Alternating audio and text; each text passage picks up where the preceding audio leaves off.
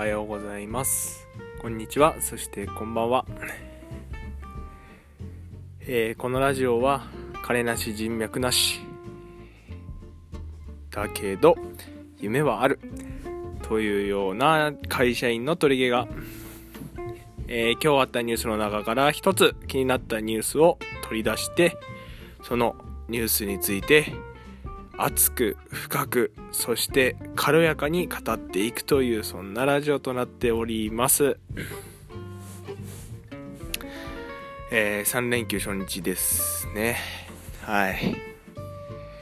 今日私休みだったんですけどもまあねせっかくの休みということで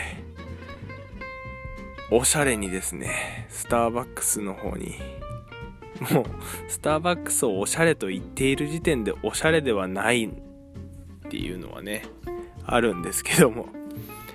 スターバックスさんの方にですねまああのいろいろ溜まってたこととかをやりに行きつつまあちょっとね久々にゆっくりと時間を過ごせればいいなと思って行ったんですけどね。まあ結構ねお客さんもう私含めてたくさんの方がいたんですけども、その中でね、こう、女子高生の子がですよ、何人かね、いたんですけどもね、まあ、スカートが短いこと。いや、別にですよ、スカート短いのがどうのこうのっていうよりかは、もう寒くないのかなと思って、もうそこがもう逆に心配になっちゃうぐらい。もうメルビン・マヌーフのコスチュームぐらい、スカートが短い子とかもいて、もう、マヌーフなんじゃないかと思いましたけどね。いやもう本当になんか皮膚の作りが違うんじゃないかってちょっと思いましたけどこうなんだろう自分たちがこう牛乳をこうレンチンした時にこう貼る巻くみたいなねああいう薄い皮膚なのに対してもしかしたら女子高生はこうなんかこう逆に折り重なったこうバームクーヘンみたいな作りになってたりとか顕微鏡で見たらね。なんかもうそもそも構造が違うんじゃないかって気がしますけど自分絶対無理だもんな。あんな。短いスカートなんて履いたら。うん。いやすごいな。若さ若さですね。まあ私だってまだ全然年取ってないですけど。若さだなと思いました。はい。ではですね今日も早速ニュースを一つ取り出していきたいと思います。今日もですねいろんなニュースがあったなと思って。いつもですねなんか私ひねくれてるんでこう、あんまり LINE ニュースをいつもこうやって参考にさせてもらってるんですけど、その中でもこうね、あんまりこうトップニュースでバンって出てるやつはあんまり使わってないんですけども、今日は、こう目に入ったやつがあったんで、ちょっとそれでいきたいと思います。はい。じゃあ行きましょう。今日私が紹介するニュースはこちらです。ユニクロアンパン。ネット転売相次ぐ感謝の気持ちなのに広報も困惑というニュースに決めました。とですね。まあ記事をちょっと簡単に説明するとまあ11月の22日なんかこうユニクロの34周年誕生感謝祭のキャンペーンをやっていてその一環としてアンパンがこう無料でね来てくれた人に配布されたっていうようなことみたいなんですけどもその配布されたアンパンがですねまあフリマアプリのメルカリなのかなこれは。フリマアプリなどで相次いで出品されていると。いうことなんですね。うん。高っ。で、ただで配ったにもかかわらず、値段がだいたい1個500円から中には1000円。け。1000円をするケースもあって、まあ問題なんじゃないかっていうニュースですよね、これは。アンパンで1000円出します？皆さん。れ出さん。絶対出せない。フリマでまずアンパンを買うっていう発想がよくわからないし。アンパンマンのもぎたてのアンパンでも1000円は出さないですよ俺は。だってなんか外すごい乾燥してそうだしねアンパンマンのアンパンって。こう空気に当たるから。はあに嫌だね。こういう空気に当たるからとかそういうことを考えちゃう癒しい自分がもう嫌ですけど癒しいというかねこう何ていうか嫌だな本当にね。食べればいいのにね1000円出して。いやでも本当にちょっと信じらんないですよね。で実際買ってる人は結構いるみたいで60件以上の出品がヒットしてなんと取引されてるのがもう15件以上ってことだから需要あるんですね。あ分かった。なんで買うか。中村アンさんが手渡ししたアンパンなんだ。中には。それがあるってことか。あそういうこと？もうえ？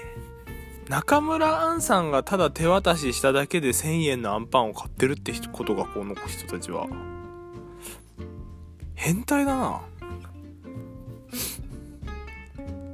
変態だな。あそういう変態とかそういう発想じゃないのかな。いやちょっと考えらんないですけどね自分も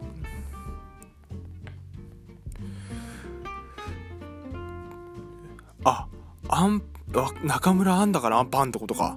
今気づいた。うわ怖っ。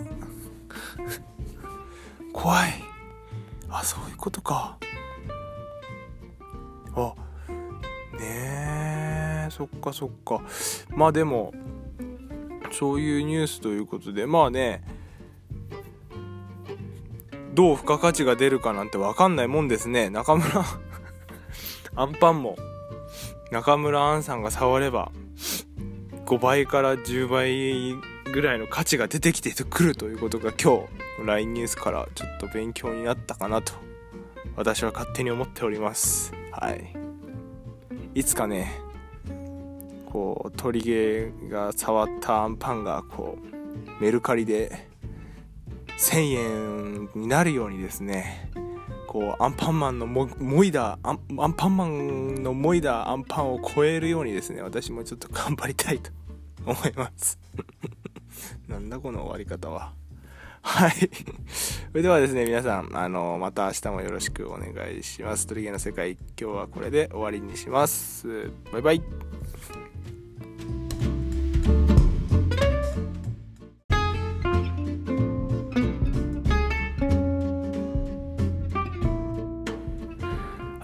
皆さんおはようございます。こんにちは。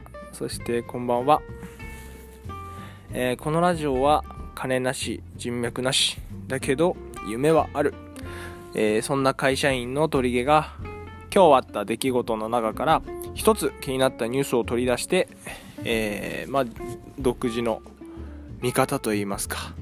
まあいろんな話をしながら紹介していくと。身勝手に紹介をさせていただくそんなラジオとなっております。ね3連休ももう終わりましたねあっという間に。どうでしたか皆さん3連休は。充実した3連休を過ごすことができたでしょうか。私はですね、えー、土曜日ですね。土曜日の夜、まあ、仕事だったんですけども仕事帰りにですね群馬県の高崎市にある飲み屋さんの方でですねまあ自分の彼女と。それからあとは彼女の友達とですね。たまたま私の友達の YOSHIKI というねナイスガイがナイスガイでもないな。まああのすごくねいいやつなんですけどね。その4人で高崎市でこう飲んでですね危うくこう酔っ払った状態でこのラジオを配信するということになりかねなかったんですけども。まあそれもありかな。いや。まあでもね非常にこうでも楽しかったんですけども。このね3連休の皆さんというかねいろんな SNS とかを見てるとあの「ボヘミアン・ラブソディ」映画ですね。あのー、アメリカのイギリスか。イギリスの伝説的バンドのねあのクイーン。を題材にした。まああのドキュメンタリーではないにしろこうやっぱりドキュメンタリーをこうドラマチックに描くというか少しこうもうフィクションも多少入りながらっていうのがね今あのグレイティストショーマンもそうですけどすごくこう人気があるみたいで。まああのボヘミアン・ラブソディもねすごくこう人気があるようですけども。今日たまたまちょっとテレビ見てた時にそのサンデージャポンだったかな？TBS のねを見てた時にこうボーカルのねクイーンのフレディ・マーキュリーがもうむちゃくちゃ気持ちよさそうに歌う歌うわけですよ。もう本当に。もうそれを見た時にですねもうもうこれはある種のこうオーガズムを感じてるんじゃないかなっていうふうに私もですねこう見ながら思いまして。まああの最近まで私もちょっと外国人ものにこうハマっていたというのもあるのでちょっとですねその外国人特有のねそのオーガズムといいますかそういうところっていうのがやっぱり日本とちょっと違うんですよね。全然フレディ・マーキュリーからは脱線しますよここから。全然脱線しますけどこうまあ皆さん多分日本男児であれば誰もが通るところだと思うんですよね。一回こうやっぱり海外の人にこう憧れると言いますか。一回こうね道を黒船来来飛行じゃないですけど一回道をこうそれるっていうのはね誰もが経験するとこだと思うんですけど日本だとそのオーガズムに達した状態を行くって表現しますよね。でも海外は私が知る限りではカムなんですよ。カムなわけですよ。それは結構私面白いなと思って聞いてるわけですよね。それ見てたりするわけですよそれを。だって噛むって英語で来るじゃないですか。で行くは行くわけですよね。で俺も今日そのサンデージャポン見見ながらすごい気になっちゃって調べたんですよね。そこ調べるのがまあ自分もよちょっと変態だなと思ったんですけど調べてみたわけですよ。そのなぜ日本と海外で表現オーガズムの表現が異なるのかというのを調べたんですけどもあくまで一説によると一説によるとですよどうやら宗教観が関係宗教が関係してるんじゃないかっていうことなんですよでどういうことかっていうと日本はやっぱり宗教として一番根、まあ、これまでの歴史的に見ても根強いのは仏教なわけですよね。で仏教っていうのは基本的に極楽浄土に行くっていう考え方なんですよ。みたいなんですよ私もよくわかんないんですけど。だから極楽浄土に行くような気分だ。行く行く行くなんですよ。何言ってんだろう俺。どうしようもどうしようもないラジオになっちゃったなこの回。どうしようかな。うん。何日が後かにこの回が消えてたらそういうことだと思ってください。でですね海外はこれ続けますけど海外はね逆にね神が降りてくるなんですよ。イエス・キリスト様がキリスト教ですよ。キリスト様が来る来る来る噛むなわけですよ。勉強になったでしょ。何の足しにもならないですけどねこれ。何の足しにもならないけどもこんな知識。もうクソみたいな知識だから。まああの しょうもないですよね。本当に。そんなことを考えながら26歳になってしまいましたが。とですね。じゃあもう今日ニュース紹介する前にもう6分もいっちゃったよ。じゃあですね早速ですね漢字の本題今日のニュースを紹介していきたいと思います。今日はどれにしようかな。まあオーソドックスに選ぶとあのー、ハンターハンターのジャンプのね、ハンターハンターがまた次週から救済っていうのが多分オーソドックスに選ぶとそこになるんだろうなと思うんですけど、今日はですね、そこではなくて、ネットで話題、体育苦手でも社会に出て困らなかったという投稿に共感多数という記事を今日はちょっとリストアップしたいと思います。どういう内容かというと、まあそのネット掲示板に、まあ、体育苦手だったけど社会に出たら全く困らなかったっていう投稿があってそれが注目を浴びているということだったんですね。多分おそらくその投稿した人は学生の頃から体育が嫌いで全ての運動が苦手だったっていうことなんですけどもまあもうその意見によってはね学校の体育は授業じゃなくてハラスメントだからとか運動嫌いを量産してるなろっていうねまあいろんな意見があるということなんですけども体育か。懐かしいですね。なんか体育自分たちのだもう言うても平成ですから。私は平成生まれですから。もうねブルマーは夢の世界なわけですよ。こんなものは。もうみんなハーフパンツで統一。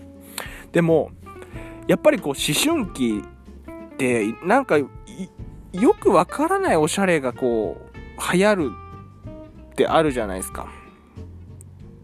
ねだからうち、私、新町っていうところですね、新町中学校もなんかよくわからないおしゃれが流行してて、その、例えば、今考えたら何やってたんだろうなと思うのが、あの、白ソックス、白のハイソックスが基本的に学校の規則だったんですけど、それが嫌だったんでしょうね。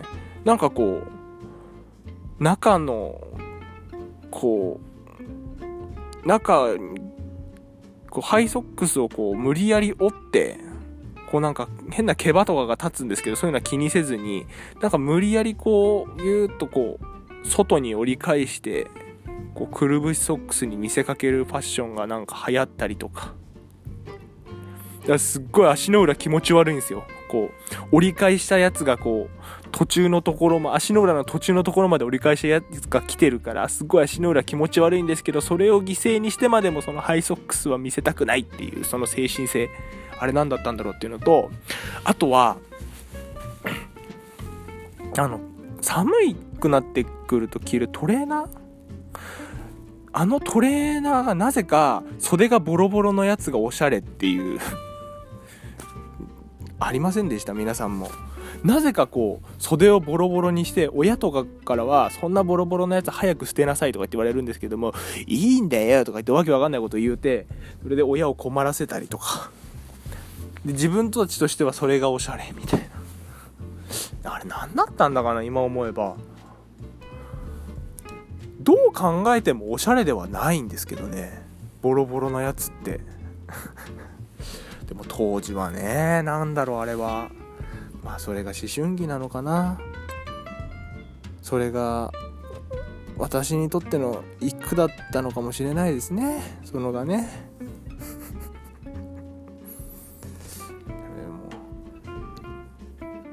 クズの上書き上書き保存をしてしまった。最後に。はい、まあ、そんなところですよ今日は。あだいぶ長くなっちゃった今日。すいませんねはい。じゃあまた皆さん3連休明けてお仕事もいろいろね、大変かもしれないですけども、まああの、一緒にね、このラジオも、あ結構聞いてくれる方も増えてきていますので、本当にもうね、どんどん皆さんね、あのー、クソな時間とは思わずにですね、いろんな方にこのラジオね、広めていってもらえればなと思います。はいそれではまた今度ラジオのニュースも紹介していきたいと思いますので皆さんよろしくお願いします。それでは行きましょう。バイバイ。